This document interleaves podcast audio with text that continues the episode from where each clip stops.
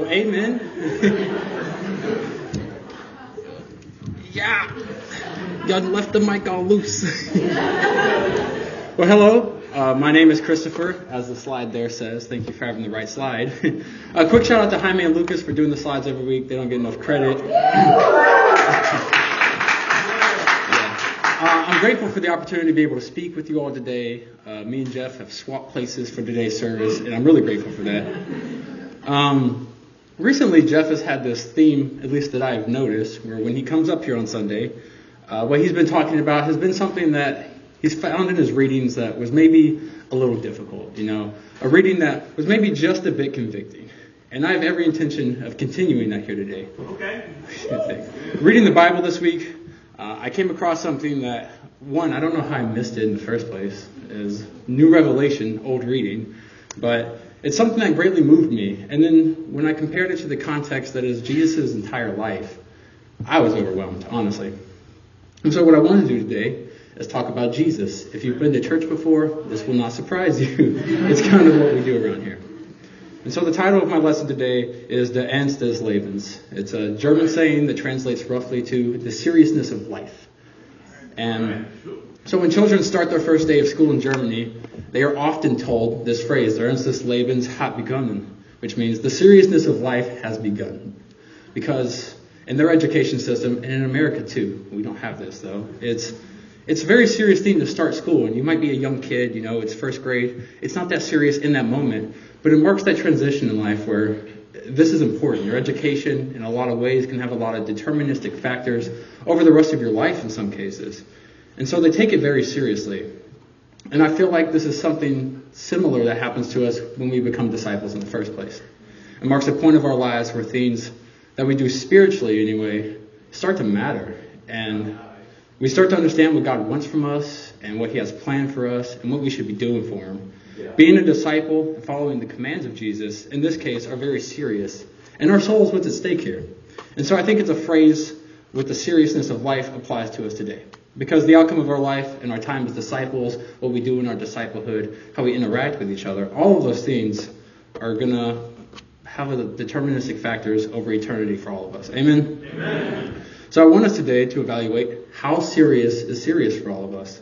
To look at Jesus set the example and then follow the example that he set, lay down everything for his disciples, and then let's see how we follow them through, okay? So I just want to get into the scripture now. Let's be spiritual. We'll go to John today. John 15. It'll be on the slide. I will still give you five whole seconds to turn there if you're one of those people. Okay. My command is this love each other as I have loved you. Greater love has no one than this to lay down one's life for one's friend. You are my friends if you do what I command. I no longer call you servants because a servant does not know his master's business. Instead, I have called you friends, for everything that I have learned from my Father, I have made known to you. This is what was so incredibly moving to me this week. And some of you out there are like, really? This is it? We'll get there. We'll talk about it. But it's moving to me because I, I can't read this without feeling it in my chest. And I've read this before, and I don't know how I missed it the first time.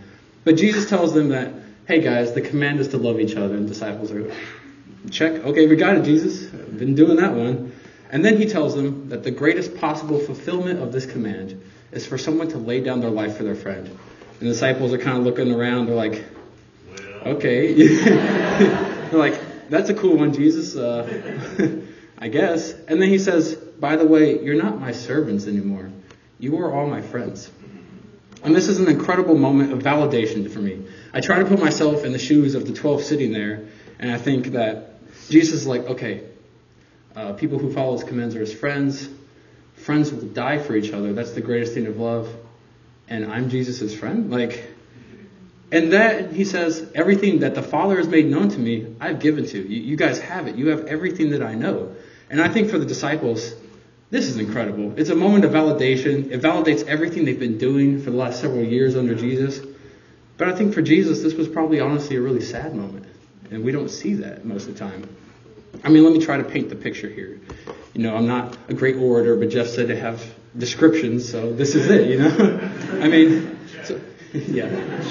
So put yourself in the place of the disciples. You know, you are currently disciples, but imagine you're one of the twelve. I mean, You've been with Jesus, you've been a servant to Jesus for the last several years, but the reality is closer to you have enslaved yourself to Jesus. Mm. Jesus says, Fetch me the bread and the two fish, and you go do it. Jesus says, Fetch me my donkey, and you go do it. And then Jesus teaches you your parables.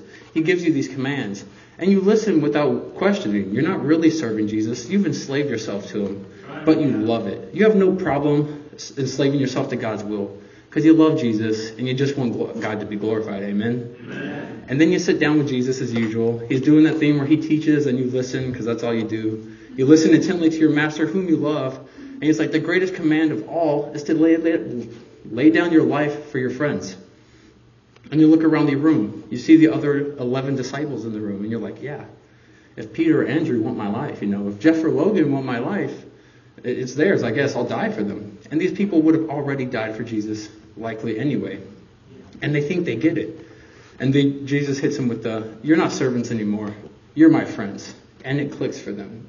They were thinking about the other 11 disciples going in the room, going, Yeah, I would die for these other men.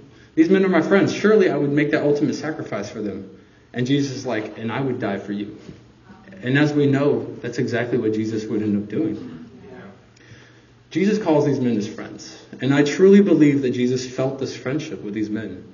Jesus knows, however, that his friends are sinners.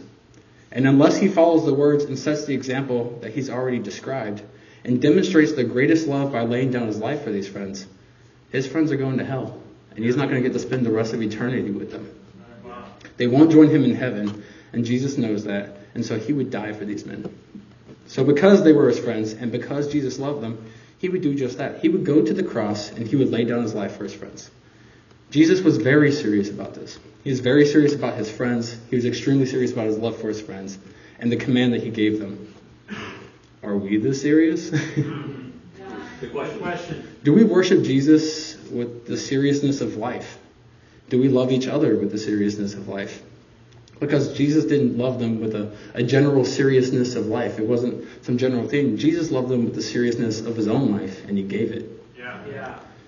Um, many of you in this room, I'm certain, have friends. If not, please talk to somebody afterwards. We'll hook you up. and as being people who have friends, we all know that a friendship is a two-way street. You know, my friendship with Jeff works a lot better when I call him, and then sometimes Jeff calls me first. You know, it's, it's not a it's not a one-way thing. And Jesus died for those friends, but we know that this is a two-way street, and he died for his friends. But I want to see what did his friends do? What did those 12 do? What was the response? Did they, I mean, we know Jesus comes back, he sees them on the mountain, amen. But then Jesus leaves. And when Jesus is gone, do the 12 just go, all right, guys, no one else has to die. it was it was fun, but I mean, he's gone. His back is turned. Let's just be casual about it. Peter, please don't ask me to die for you, because I don't know, man. It's like when the when the parent tells the kid not to do something, and the parent turns away. Does the kid act out, or is the kid like, I'm gonna do what dad said? I was never the one to do what dad said. Amen. but I want to see what did the disciples do? Were they as serious as their friend and their master and follow through until the end or not? Come on, Chris.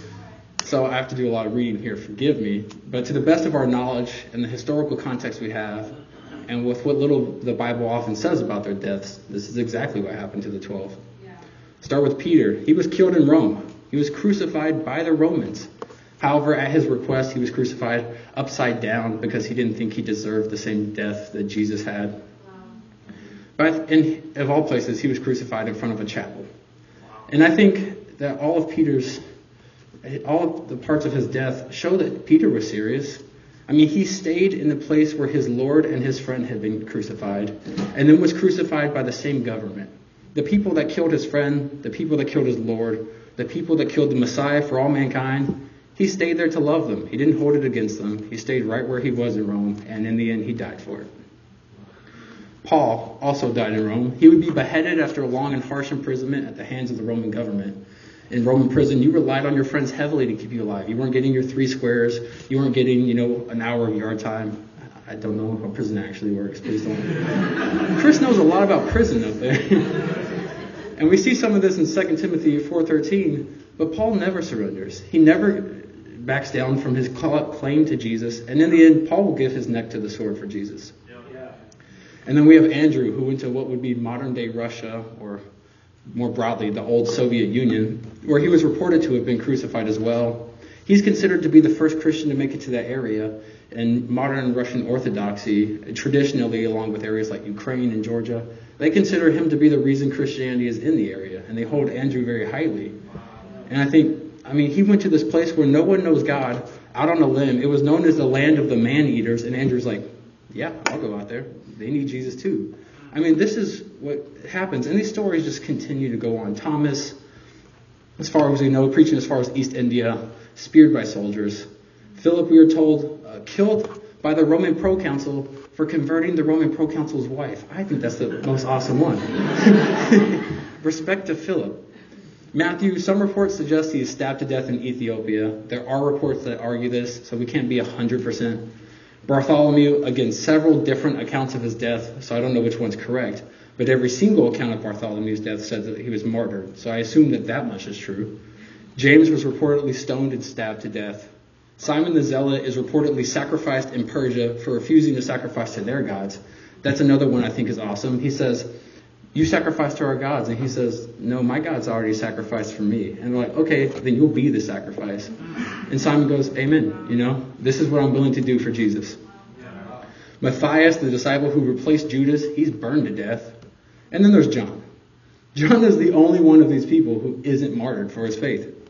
However, I believe John gave just as much as anyone else. Just no one killed him over it. and it wasn't for lack of trying. he just couldn't be killed. But John still lived a life of sacrificial love, worthy of friendships that he had with the others and worthy of the friendship that Jesus called him to. The part that I think is incredible about this is all of these men, including Paul, through like a vision-esque encounter, have personally met Jesus. And so we're like, of course it's easy for them. They laid down the life for their personal friend Jesus. They knew him, they walked with him. In a lot of cases, they were taught or personally mentored by Jesus. So of course it was easier for them, Chris. And I think that's where it gets crazy. This isn't an exaggerated point. This keeps happening. I mean, I've already mentioned Paul. Uh, Timothy as well will be crucified, or not crucified. He's martyred for his faith, sorry. And then a study conducted like a year or two ago by a seminary based in Hamilton, Massachusetts, estimates that an annual 100,000 people a year are martyred for their faith. This doesn't stop. It's not just an old thing that the people who had personal relationships with Jesus did. This is a calling. This is what people do when they're serious. They give their lives to Jesus and they don't back down. Yeah. If you will, the disciples return the favor to Jesus. And to this day, the ones that are serious, they still very much do. They all follow Jesus' example. He gave his life for them, and they returned by giving their lives up for Jesus. Yeah. The only exception here was John, who died a natural life, but he too gave his life for his friend Jesus. People just weren't able to kill him for it. So what's the point, Chris? Do you want me to go out there, Chris, and get stoned on the street, you know, here in Denton for my faith? No. it would have been nice to say yes. That would have been funny. yes. To be clear, I, I don't really anticipate any of us being martyred for our faith here in the States. We are very blessed here in America.